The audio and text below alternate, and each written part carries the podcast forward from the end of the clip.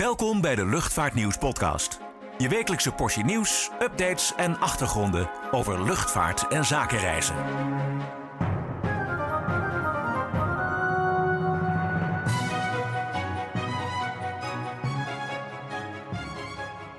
Welkom bij weer een nieuwe aflevering van de Luchtvaartnieuws podcast.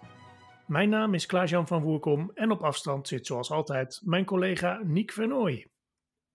We gaan het deze keer hebben over de problemen bij Suriname Airways, de zoveelste actie van Greenpeace tegen de luchtvaart, de nieuwe business class van Lufthansa en de ontwikkelingen op Maastricht-Agen Airport. We beginnen even met Greenpeace, want de milieuorganisatie liet vrijdag weer van zich horen. Dit keer door een Boeing van Air France te lijf te gaan op luchthaven Charles de Gaulle bij Parijs. Niek, wat is er precies gebeurd? Ja, een behoorlijke groep activisten heeft zich op een of andere manier toegang weten te verschaffen tot het luchthaventerrein. En heeft vervolgens een toestel beklad met groene verf. Ze waren goed voorbereid, want ze hadden allerlei schildersmaterialen bij zich, zoals ladders. En stonden zelfs op de vleugels. Ja, het ging om een uh, geparkeerd toestel dat niet in actieve dienst was. Maar toch, dit is een ernstig veiligheidsincident. Uh, zeker als je kijkt naar de maatregelen die na 9-11 zijn getroffen. Om te zorgen dat uh, mensen die daar niks te zoeken hebben, niet zomaar op het luchthaventerrein kunnen komen. Ja, ongelooflijk. Hè? Het doet denken aan vorig jaar, uh, toen Greenpeace zich onrechtmatig toegang verschafte tot uh, de Alsmeerbaan op Schiphol. Um, inderdaad, sinds 9-11 zijn de maatregelen erg uh, ja, sterk aangescherpt. En helemaal in Frankrijk natuurlijk, gezien de aanslagen van 2015. Ja, blijkbaar zitten er dus wel flinke gaten her en der in de beveiliging. Misschien was het zelfs wel een inside job, dat weten we natuurlijk nog niet. maar wat wilden de activisten in Parijs eigenlijk bereiken met deze actie? Ja, ze stellen dat de luchtvaart bezig is met greenwashing. En ze wilden dat letterlijk in beeld brengen door het toestel spreekwoordelijk te wassen met groene verf. Ja, toch opvallend eigenlijk hoe diep de luchtvaarthaat geworteld zit hè, bij dit soort mensen. Zou de luchtvaart het in hun ogen ooit goed kunnen doen eigenlijk? Ja, we hebben de afgelopen tijd redelijk wat partijen uit de luchtvaart gesproken die zich bezighouden met verduurzaming. Zoals het ontwikkelen van biobrandstoffen, uh, die voor aanzienlijk minder uitstoot zorgen. Maar duurzame brandstof is niet van de ene dag uh, een op de andere dag ontwikkeld. En het duurt nog enkele jaren voordat het op grote schaal beschikbaar is. Laat staan de ontwikkeling van eh, compleet nieuwe vliegtuigen die op andere uh, uh, energiebronnen vliegen.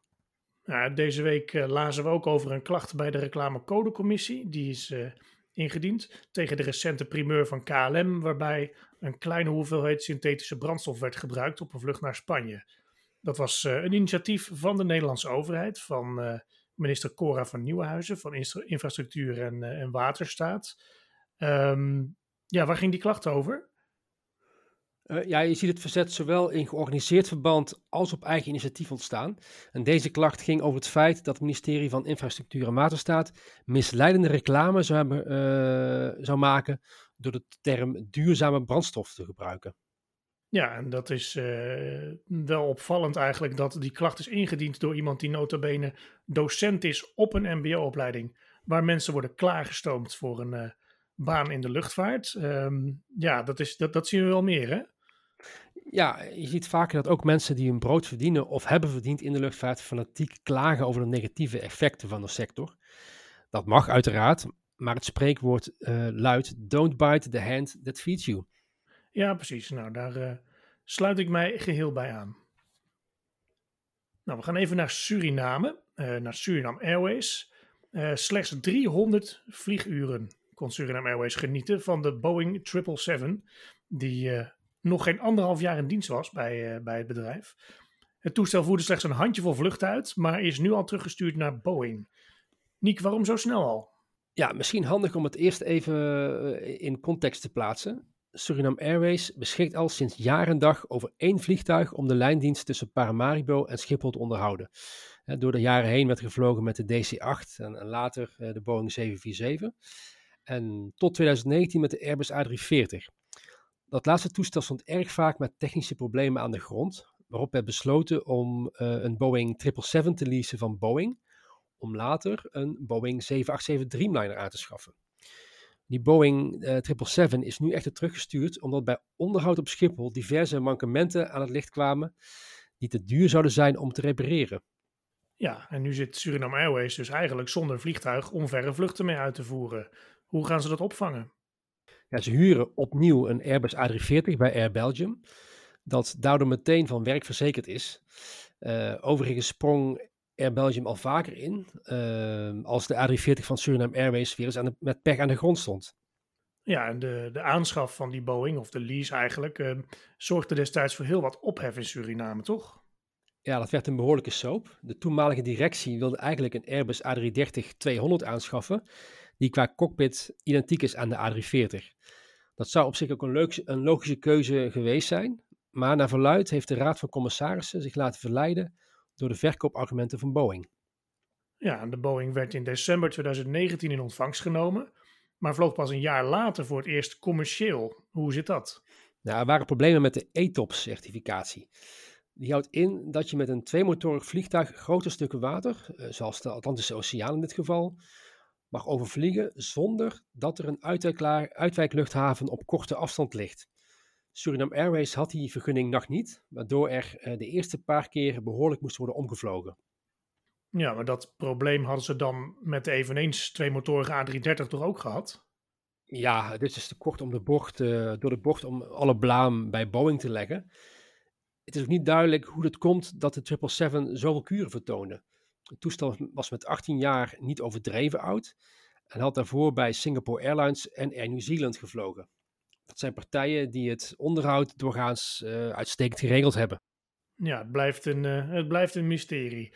Nou, voorlopig dus Air Belgium toestellen op de route tussen Suriname en Nederland. Maar wellicht uh, binnenkort weer eigen toestellen. We houden het in de gaten.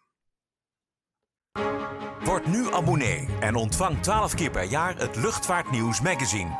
En onbeperkt toegang tot nieuws en achtergronden op luchtvaartnieuws.nl en zakenreisnieuws.nl.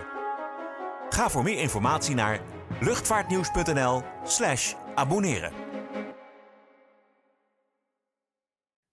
Goed, laten we even overschakelen naar positiever nieuws. Uh, Lufthansa krijgt in 2022 een nieuwe business class. Ja, daar wordt al sinds 2017 op gewacht. Uh, maar nu komt hij dan echt eindelijk. Ja, en reizigers kunnen heel wat tegemoet zien, hè, als we lucht, uh, Lufthansa mogen geloven. Wat precies? Ja, door passagiers wordt al jaren uitgekeken naar de nieuwe business class van Lufthansa. Want het huidige product is niet helemaal meer van deze tijd. En door de 222 of 232 opstelling moet een deel van de, van de passagiers over hun buurman uh, klimmen om bijvoorbeeld naar de wc te gaan. Maar in het nieuwe business class product zijn die luxe problemen verleden tijd. Ja, dat je over je buurman heen moet klimmen om bij het gangpad te komen, dat is wel een beetje een Europees ding, hè? Nou, laat het zo zeggen. In Azië en het Midden-Oosten zijn ze wat verder qua innovatie in passagierscomfort. Maar nu zie je ook westerse maatschappijen overschakelen op bijvoorbeeld een 1-2-1 stoelindeling, waarbij elke reiziger aan het gangpad zit in business class. Nou, en is er al bekend uh, in welke toestellen die nieuwe business class straks uh, komt uh, te staan? sowieso op de Boeing 787 en de Airbus A350.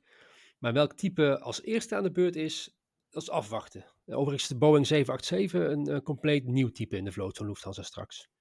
Ja, en, overigens was Skytrax, dat jaarlijks awards uitreikt en ratings toekent, dusdanig onder de indruk van uh, de plannen dat ze Lufthansa in 2017 al een 5 sterren ranking gaven, vanwege dus die nieuwe business class die er nu aankomt.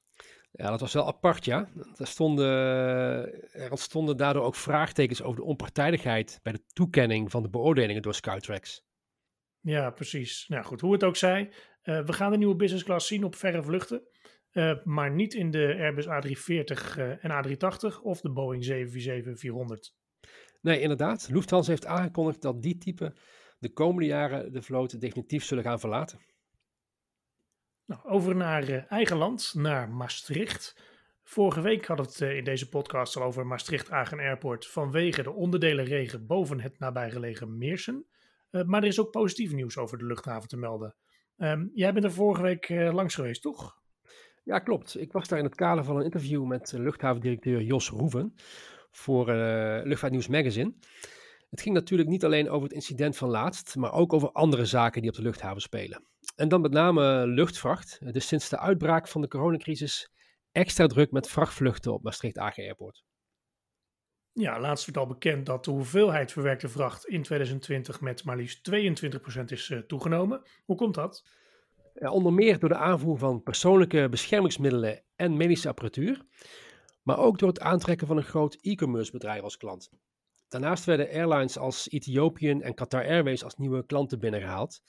En uh, laatstgenoemde voert veel vluchten uit met zogeheten freighters, ofwel passagiersvliegtuigen die vracht vervoeren.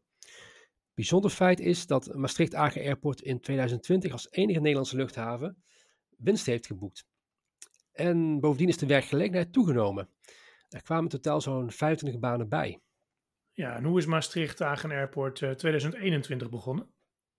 na een aarzelend begin in januari is het vrachtvervoer weer aardig op gang gekomen. Op kleine schaal vindt nu ook vaccinvervoer plaats. En februari was al een topmaand voor de luchthaven. En maart belooft een recordmaand in de 75-jarige geschiedenis van de luchthaven te worden. Qua luchtvracht, qua luchtvracht dan. Ja, top, toptijden dus eh, wat betreft die luchtvracht. Maar hoe staat het eigenlijk met het passagiersvervoer? Nou, het Roemeense Tarom voert vanaf Maastricht uh, chartervluchten uit ten behoeve van seizoensarbeiders. Maar het reguliere passagiersvervoer ligt uh, nog stil. Het is wachten op de terugkeer van vaste gebruikers Corendon en uh, Ryanair. Laatstgenoemde maatschappij zou eind maart de, vluchten willen hervatten naar Bari en Alicante. Uh, Corendon heeft in de meivakantie nu nog de eerste vluchten in de planning staan. En de hoop is dat het passagiersvervoer snel aantrekt zodra op vakantie gaan weer mag. Ja, net als uh, op de luchthavens Eelde en Twente staan uh, ook in Maastricht veel vliegtuigen in opslag volgens mij. Jij bent er ook uh, even wezen kijken, toch? Ja, overal op de luchthavens staan vliegtuigen geparkeerd. Het gaat om allerlei toestellen, waaronder flink wat Embraers en Q400's van de Fiat Flybe, hè, die, die Engelse maatschappij. Is echt een bijzonder gezicht als je een rondje om de luchthaven rijdt. Nou, het volledige verhaal over Maastricht Hagen Airport staat uh, in de nieuwste uitgave van Luchtvaartnieuws Magazine, de maarteditie, die uh, op 13 maart verschijnt. Goed, nou dat was het weer voor deze week. Zoals altijd, check het laatste luchtvaartnieuws op luchtvaartnieuws.nl en kijk ook op zaakreisnieuws.nl voor al het zakelijke reisnieuws. En vergeet u uiteraard niet te abonneren op deze podcast. Tot de volgende keer.